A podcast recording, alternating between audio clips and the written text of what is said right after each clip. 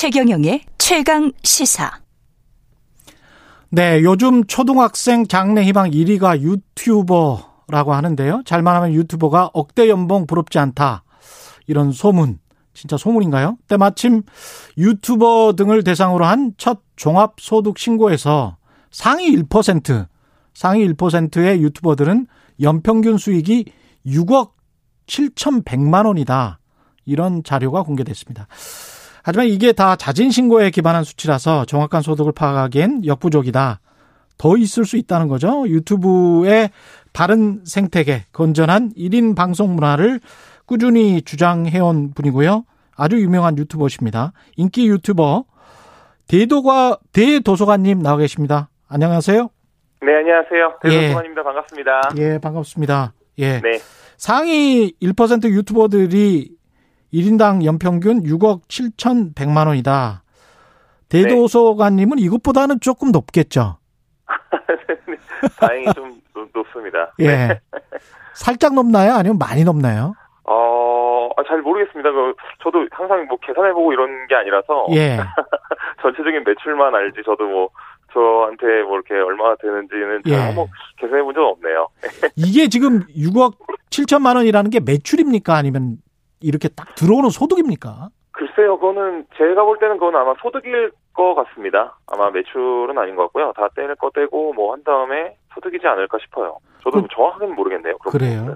주로 네. 이 수익이 어디에서 창출이 되는 건가요? 뭐 광고 협찬 아니면 유튜브 구글 본사에서 직접 오는 건가요? 어떻게 되는 겁니까? 많은 분들께서 좀 유튜브 앞단에 있는 그 광고 그걸로 대부분 번다고 생각하시는 분들이 굉장히 많으세요. 예.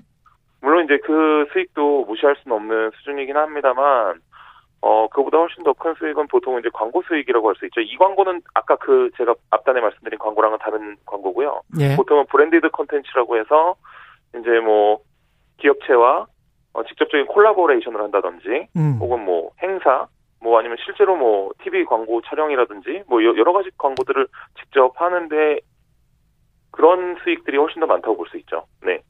광고 단가도 제가 어디에서 얼핏 들었는데 네. 거의 TV 광고 단가처럼 뭐 한 광고에 네. 3, 4천만 원 이렇게 이야기를 들었거든요.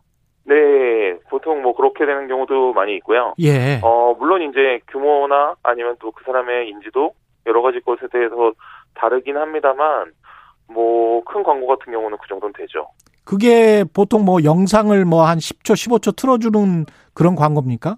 아니, 아닙니다. 이거, 이 그런 경우 같은 경우는 직접적으로 콜라보레이션을 해가지고 예. 영상을 제작하는 경우죠. 예. 그러니까 보통 기획부터 시작해가지고 뭐 저의 경우를 말씀드리면 직접 기획을 해서 또 영상팀과 의논해서 그다음에 촬영을 하고 편집까지 한 다음 어 그 뭐 협의를 해서 그다음에 그 광고를 이제 실제로 게재하는 경우 그런 음. 경우가 많겠죠. 네.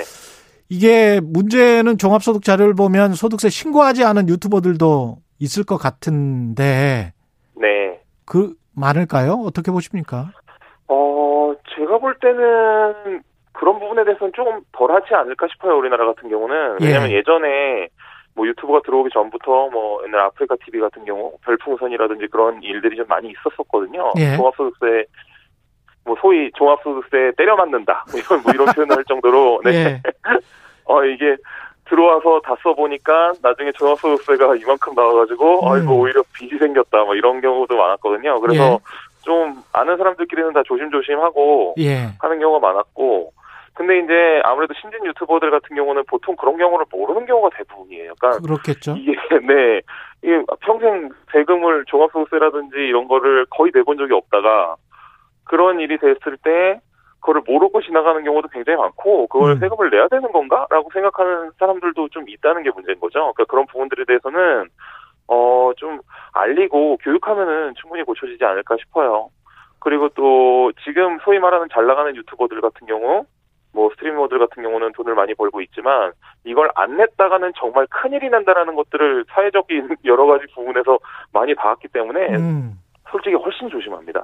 대소서관님 같은 경우는 이제 소속사가 있잖아요. 그러면 소속사에서 알아서 세무 관리나 이런 거를 해주시겠습니다. 네, 뭐 소속사라고 하긴 좀 그렇지만 MCN은 약간 파트너 계정이긴 하거든요. 아, 하지만 그렇군요. 이제 기본적으로 예. 저는 네 다이아 TV라는 MCN 소속이기도 하고 예. 그쪽을 통해서 이제 모든 것들이 처리가 되기 때문에 음. 저 같은 경우는 뭐 어떻게 보면 다이아 TV가 CJ 거 아닙니까? CJ ENM 거. 네. 예.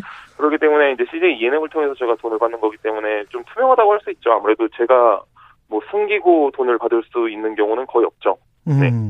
그렇군요. 그리고 그러지도 않고, 네, 네. 그렇게 했다가 괜히 나중에 골치 아픈 일만 생기면 더욱더 모든 것들이 다 한 번에 무너지기 때문에 훨씬 더 조심하죠. 네. 그 유튜브 뒷광고 논란 있지 않습니까? 늘 네네네. 나오기는 하는데 최근 네. 유튜버들이 논란 이후에 이제 6개월 지나서 이제 뭐 다시 복귀하는 경우들도 있고 이 뒷광고와 네. 관련해서는 어떻게 생각하십니까? 아, 전그 부분에 대해서 조금 약간, 뭐, 물론 절대 뒷공고를 하면 안 된다 예. 입장이지만, 네, 물론 저도 그러지도 않았었고, 음. 이제 이런 부분들이 그런 유튜버들이 특히나 더 많이 혼나는 거에 대해서는 조금 약간 아쉬운 부분이 있긴 해요. 뒷광고가 이제 간접? 광고라는 거잖아요. 예. 네, 그렇죠. 예. 왜냐면은 TV 같은 경우나 뭐 라디오 같은 경우도 마찬가지일 것이고, 네. PPL 같은 게 있죠. TV도. 네, 예. 신문이나 방송에서도 보통 그런 경우가 굉장히 많이 있었던 경우도 좀 많거든요. 예를 들어서 맛집이라고는 하지만 실제로 그런 광고를 받고선 맛집을 상영한다든가 뭐 여러 가지 그렇죠. 네 그- 그런 표기를 해야 되는데 에드버토리얼이라고 신문도 네네네. 근데 네. 표기를 안 하고 그냥 네 뭐 분양 광고 같은 그런 기사들이 나가는 경우도 굉장히 많았죠.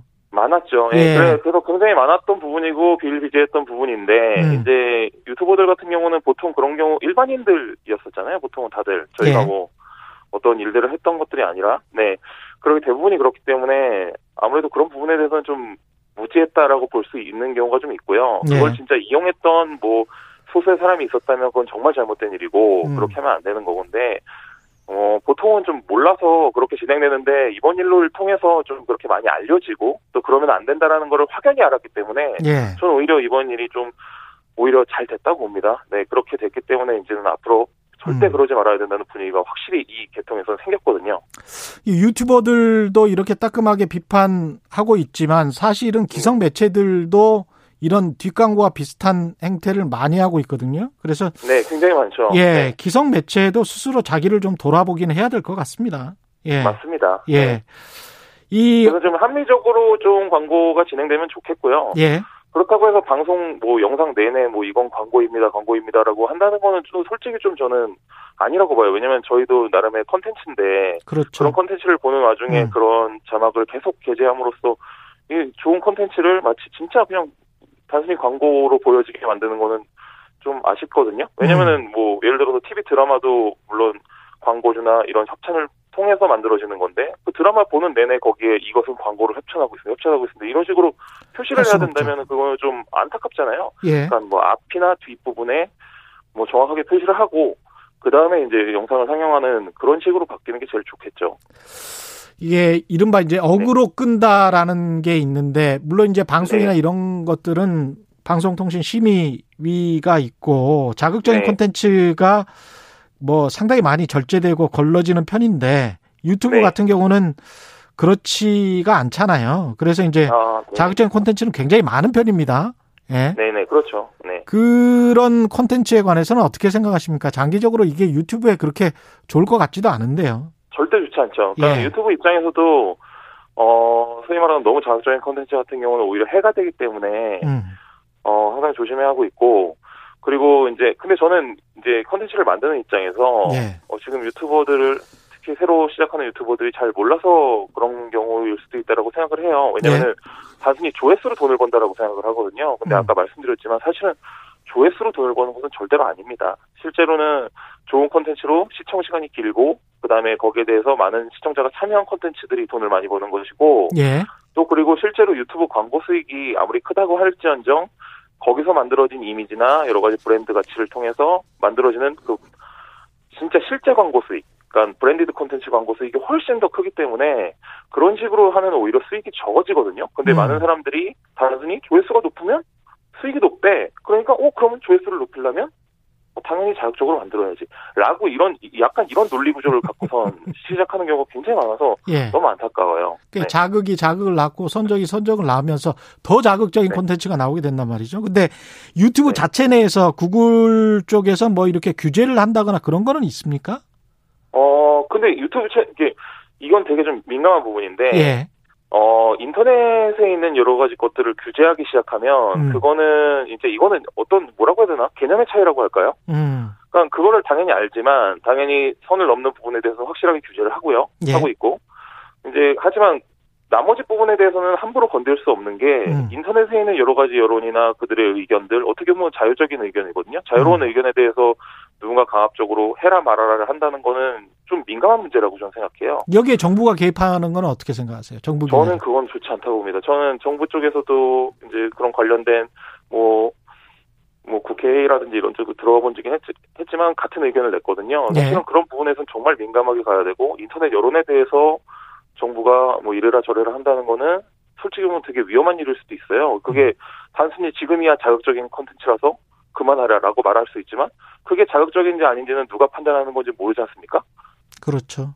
예. 네, 그렇죠. 그러니까 그때 그때 정권에 따라서 입맛에 바꿔서 그거를 자극적인 콘텐츠라고 그만두게 해야 된다면 나중에 똑같은 일을 당할 수도 있는 거거든요. 그 굉장히 위험한 일이고 그런 부분에 대해서는 좀 약간 조심스럽게 접근해야 된다고 봅니다. 전문가들이. 이게 지금 네. 기성 언론의 자유가 어느 정도까지여야 하는가 이 논의하고 거의 비슷하게 가는 것 같습니다. 예. 네, 그렇습니다. 예. 사실은. 네. 저 대도서관님 같은 경우는 1인 미디어 원조격이고 상징적인 네. 존재입니다. 유튜브 크리에이터로서. 아, 그렇게 봐주시니 감사합니다. 이게 장내 유튜버들 그리고 지금 하시는 분들한테 이뭐 이거는 정도는 꼭 좀 갖췄으면 좋겠다. 이렇게 우리 네. 해보자. 이런 말씀 해주실 네. 거 있으세요? 어 그렇습니다. 아까 전에도 말씀드렸지만 저희가 같이 음, 이 업계로 업계 동료로서의 관계를 좀 가져야 된다고 봐요. 물론 마찬가지지 않습니까? 네. 방송국끼리도 서로 경쟁 사기도 하지만 사실은 한 업계의 동료기도 하고 그죠?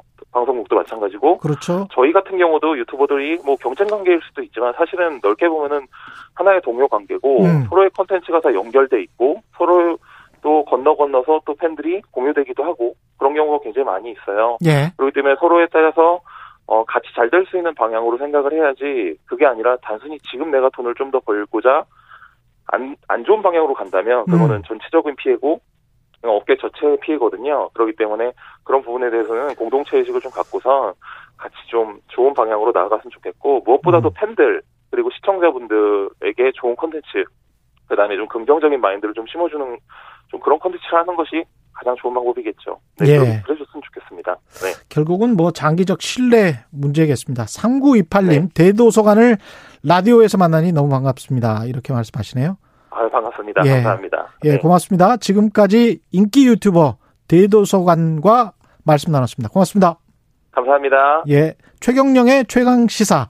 지금 듣고 계신 시각은 8시 43분입니다.